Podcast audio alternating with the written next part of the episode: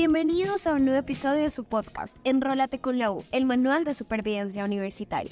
Mi nombre es Ámbar y estamos en la sección SOS que estudiar. ¿De qué vamos a hablar hoy? Desentrañaremos los hilos invisibles que conectan naciones. Vamos a examinar las fuerzas que le dan forma a la geopolítica y vamos a explorar las historias detrás de los titulares. Desde las negociaciones secretas, en los pasillos llenos de tensiones, hasta los momentos críticos que definieron eras. Aquí vamos a entender los misterios del ajedrez global. Pero antes quiero presentarles a un nuevo integrante, Daniel. Hola, hola, yo soy Daniel Sandoval, soy estudiante de Periodismo y Opinión Pública y de Jurisprudencia. Hago doble programa. Daniel, a partir de hoy, nos va a acompañar en todos nuestros episodios y nos va a contar también de su experiencia como estudiante rosarista. Así que súper bienvenido, Dani. Gracias, Ámbar. Estoy súper contento de estar acá con todos ustedes y hacer parte de este espacio tan chévere que es Enrólate con la U. Ready, set, go. Arrancamos. ¿Sabías que en 1967 se firmó el Tratado del Espacio Exterior, que prohíbe la apropiación de la Luna por cualquier nación? Según este tratado, la Luna no puede ser reclamada como propiedad nacional por ningún país.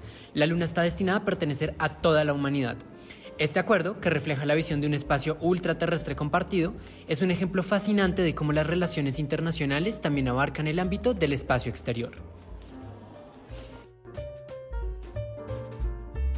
En este nuevo episodio de la sección SOS que estudiar tenemos a nuestro egresado Jesús Alberto Dulce de la carrera de Relaciones Internacionales. Nos alegra mucho tenerte acá con nosotros. Te puedes presentar, contarnos un poquito sobre qué haces en este momento y cómo fue tu experiencia en la Universidad del Rosario. Primero, muchas gracias por la invitación. Muy complacido de acompañarlos en este espacio. Mi nombre es Jesús Dulce. Soy egresado del pregrado de Relaciones Internacionales en el año 2008. Tengo una especialización en gestión pública y estudios de desarrollo económico por fuera del país y actualmente me desempeño como director de Futuro del Empleo y Desarrollo Económico de Pro Bogotá Región, que es una fundación sin ánimo de lucro que se dedica a acumular recomendaciones de política pública para temas de ciudad. Acá queremos es que tu voz le llegue eh, aspirantes, a chicos que están saliendo del colegio, que de pronto tienen algún interés que les despierte ese gusto por las relaciones internacionales, que desde tu experiencia cuentes cuando tú estuviste en esa posición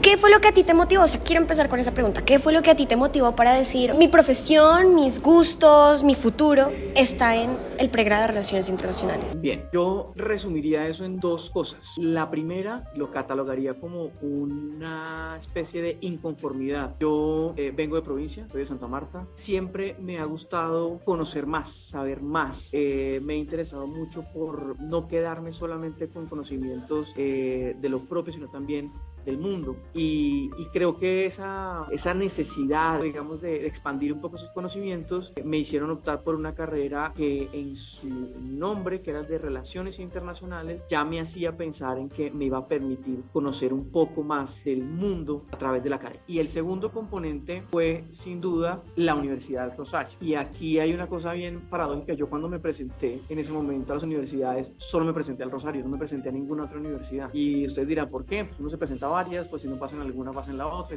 Yo decía, no, yo tengo que entrar al Rosario porque hay una cosa que a mí me apasionaba desde muy pequeño que era la historia y para mí el Rosario significaba también acceso a la historia de Colombia y además por una razón física y era que el emplazamiento de la universidad, que estuviera en el centro, que la infraestructura eh, tuviera parte de modernidad, pero también esa parte histórica, eh, a mí me complementaba mucho esos deseos de formación profesional que tenía en ese momento. Bueno, ahora ya entrando más en materia de cuando empezaste a estudiar, ¿con qué te encontraste? Y también de pronto, ¿cuál fue una experiencia muy impactante que hayas tenido a lo largo de tu pregrado? Cuando entré a la universidad y cuando, mientras que hice la carrera, yo debo decir que me encontré con muchas cosas más allá de lo que yo esperaba realmente. Porque cuando uno conoce por encima el pregrado, uno se imagina que se va a limitar solamente como a este tema de el conocimiento del sistema internacional, organismos internacionales, eh, diplomacia, entre otros. Pero realmente cuando uno ingresa al Rosario se da cuenta de que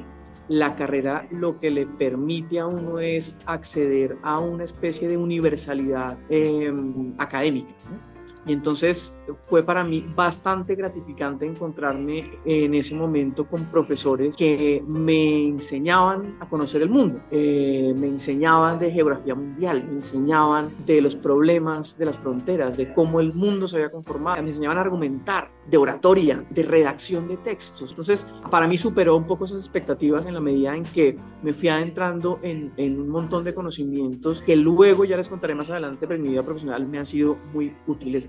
Y en cuanto a esa experiencia que tú me preguntabas, fue haber hecho parte del Consejo Estudiantil. Creo que eso marcó mi vida durante la universidad, porque además eran, era una parte inicial de esas estructuras de gobernanza estudiantil dentro de la universidad. Nos encontramos además con una naturaleza muy interesante del Rosario y es que son los estudiantes los que realmente gobiernan la universidad. Eh, la figura de los colegiales en el Rosario, y ustedes lo saben, son aquellos estudiantes que eligen al rector de la universidad. Son los estudiantes quienes gobiernan en últimas en su propia institución. Y eso para mí fue muy enriquecedor. Tuve acceso a los comités directivos de la universidad donde pude entender mejor cuáles eran los problemas de cada una de las facultades, de, la academia en sí misma. Entonces eso me abrió también otro mundo que para mí diría que marcó mi vida universitaria. Bueno, ahí me uno otra pregunta, ya que ahorita mencionaste algo de profes. ¿Hay algo que te acuerdes de pronto de tus clases o de algún proyecto que hayas trabajado, de alguna materia, alguna tarea que te haya, que te haya marcado mucho en una de las clases? Particularmente hubo una, una anécdota, una experiencia, diría yo también, fue la de un periódico estudiantil que tuvimos en la facultad. Eh, nosotros fundamos en ese momento un periódico que se llamaba El Punto. Recogía un poco pues, artículos que escribíamos los estudiantes de las dos facultades, de los pregrados, Ciencia Política y de Relaciones Internacionales. Hacíamos entrevistas a personajes de nivel nacional, vivíamos sobre temas de actualidad, pero también sobre temas de importancia interna de la facultad. Y eso me permitió no solo reforzar temas de redacción de textos, de aproximación, de crítica, de análisis, sino que también nos permitió entender que cuando uno se forma en la universidad, también tiene una responsabilidad que va adquiriendo cuando te pronuncias públicamente, cuando expresas tus opiniones. Es una opinión de una persona que se ha formado eh, por la academia y que tiene una responsabilidad de cuando emite, digamos, o, redacta un artículo o, presenta una opinión, eh, pues tiene que, que, estar dateada, instruida, eh, con unos argumentos claros, entre otros y creo que eso fue una experiencia maravillosa que vivimos en la facultad en ese momento. Sabes, hay muchos mitos acerca de qué son las relaciones internacionales y que se estudia en un pregrado de relaciones. Entonces, nos gustaría de pronto como que tú nos pudieras dar una explicación muy concisa y breve de ¿Qué puede un estudiante que va a entrar a relaciones internacionales con qué se va a encontrar? Cuando ustedes usan una aplicación como Instagram o como Twitter o bueno, ahora X o Facebook lo que sea, pues en última hacemos parte de una red global, o sea, estamos todo el tiempo eh, tratando con eso. Y creo que los beneficios de aplicar una carrera como esta eh, se traducen un poco también en eso, y es que cuando sales al mercado laboral, si entras a una empresa, si entras a una institución pública, si entras a la academia, donde, donde sea que vayas a aplicar eh, tus conocimientos en la, en la parte laboral, te vas a encontrar con necesidades de tipo internacional. Listo. O sea, Jesús, ¿tú estás de acuerdo con que a relaciones internacionales se le pueda también definir con el término de una carrera muy holística? Totalmente de acuerdo, sí. Tú nos dijiste, tú eres de Santa Marta. Es decir, tú te viniste a estudiar a Bogotá. Yo tengo mucha curiosidad, quiero saber, digamos, en ese entonces, o cómo fue esa transición, tú cuando llegaste como foráneo, ¿en qué te ayudó la universidad, no? Porque créeme que acá en el claustro viene mucha, mucha gente, no, o sea, mucha gente no es de Bogotá, la mayoría son personas de la costa, son foráneos. Entonces yo quiero saber, digamos, desde la universidad, desde el ambiente también social, ¿cómo sentiste esa acogida, siendo una ciudad que no, no conocías? Y pues es Bogotá y el centro, supongo que. Siempre el, el choque de venir de una ciudad intermedia a pasar a Bogotá, eh, pues es cuando menos interesante, pero también tiene una cosa muy bonita que es un reto, ¿no? Y yo creo que la vida está llena de retos y eso es, y eso es estimulante, digamos, uno no debe pensar que, es, que, que puede crecer en ausencia de conflictos y de retos, uno crece en los problemas también. Creo que eso particularmente a mí me permitió también crecer mucho personalmente, venirme a Bogotá a estudiar la universidad y quedarme aquí. La universidad yo creo que fue un elemento clave. Yo recuerdo una universidad muy amable con los estudiantes, nunca me sentí solo, eh, había una relación relación de mucha proximidad, mucha cercanía con los profesores, con los decanos, con el mismo rector. También la escala del Rosario permite que eso pase. Una universidad que es grande, pero, pero no es tan grande, ¿no? no es una cosa en la que la gente no se pueda conocer. Y eso es muy importante porque uno afianza vínculos también. Para los que están por fuera de Bogotá, no le tengan miedo a Bogotá. Bogotá es maravillosa, Bogotá tiene un montón de cosas que ofrecer. Con lo que nos comentabas ahorita, todas estas habilidades que te ofreció no solo el pregrado, sino la universidad, ¿cómo te fue en tu primer trabajo, esa primera experiencia laboral? que siempre todos tenemos en mente de cómo va a ser cuando me gradúe y si voy a encontrar trabajo fácil y cómo va a ser y cómo me voy a acoplar a eso.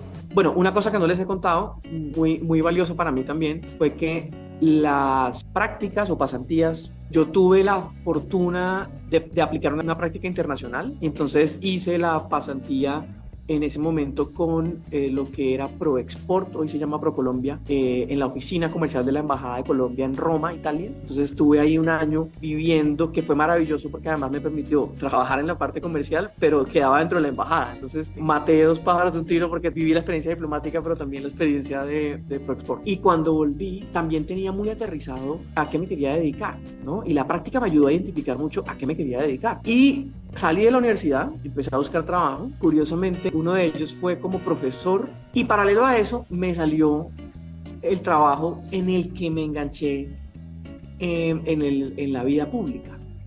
Eh, y ese fue realmente, pues diré yo, como mi primer trabajo eh, de verdad, que fue eh, en el Ministerio del Interior.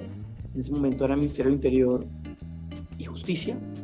Y ahí entré a apoyar unos temas eh, con el despacho de la entonces viceministra del Interior. Lo que hacía en ese momento era apoyar esa gestión en el seguimiento a las metas que se trazaba el, Ministerio en materia de derechos humanos. Derechos humanos, les recuerdo, tiene mucha relación con los temas internacionales, ¿no? Entonces, ahí, por ejemplo, pude aplicar muchas cosas interesantes. En fin, o sea, digamos que el, el espectro de aplicación de la carrera es bastante amplio. El primer trabajo, qué interesante. Bueno, y de pronto hago otra pregunta chiquita, si conoces algunos trabajos de otros colegas que también se hayan graduado de esa carrera.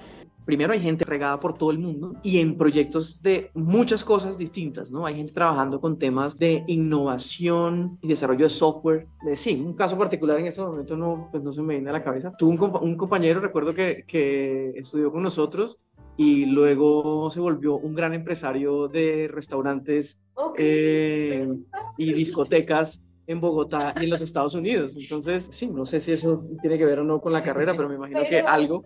¿Nunca te interesó de pronto como estudiar otra carrera al mismo tiempo que relaciones internacionales? Lo hice con periodismo, estaba empezando periodismo en ese momento. Ah, okay. eh, y, y, me encantaba porque además el periodismo tenía una particularidad, creo que compartía un ciclo básico de ciencias humanas muy interesante con filosofía. Sí, todavía lo tiene. ¿no? Y, y me encantaba. Bueno, Jesús, ¿cómo tú le explicarías a un niño de 10 años que te pregunte qué son las relaciones internacionales? ¿Cómo se lo ilustrarías? Yo creo que las relaciones internacionales es la manera o la oportunidad de salir de nuestro mundo local y abrirse a un conocimiento que a veces no nos pertenece, pero que nos permite crecer como personas y poder llegar a lugares, a pensamientos y a experiencias donde de otra forma a veces uno no llegaría. Es viajar en el conocimiento, es viajar por el mundo, es es aprender de las diferentes culturas. ¿Tú crees que tener un título como internacionalista del Rosario a ti te dio como un plus? Haberte graduado de la Universidad del Rosario.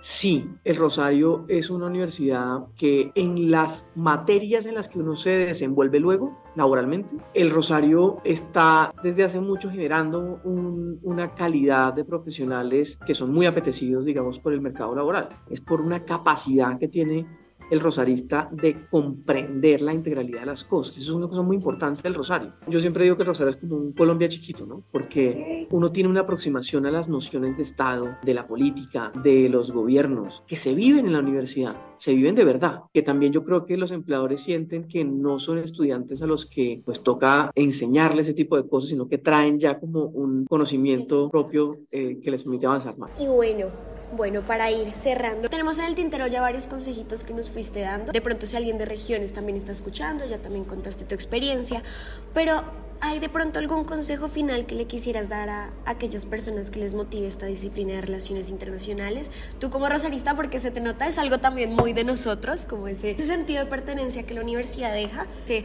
rojo muticia que nos, que nos caracteriza.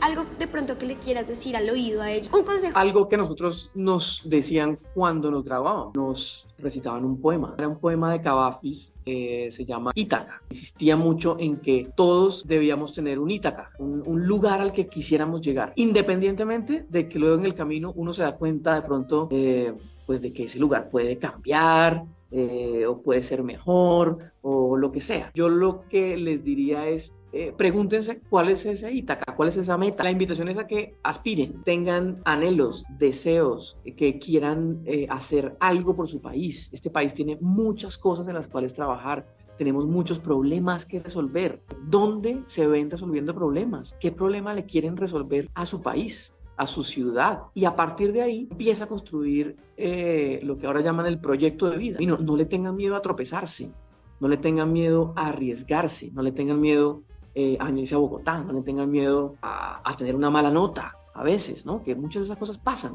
Me encanta cuando romantizan relaciones internacionales. De verdad, eso me hace cada vez amar más mi carrera. Es lo que necesitamos. Jesús, muchísimas gracias. Creo que dejas ahí puntos muy interesantes para todas las personas que nos escuchan, que de pronto tienen ese interés por las relaciones internacionales. Le vamos a dar el cierre al podcast. Nuevamente, muchas gracias por tu tiempo, por compartirnos tus experiencias acá para que, para que les sean llegadas y que de verdad crezca ese amor por esa disciplina, que es algo bastante interesante y creo que hace parte, así como jurisprudencia también, como periodismo, hace parte de lo que es el Rosario.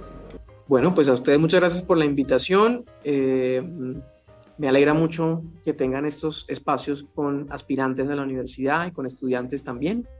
Y, y bueno, pues espero vernos en una próxima oportunidad. Claro. Muchas gracias. gracias.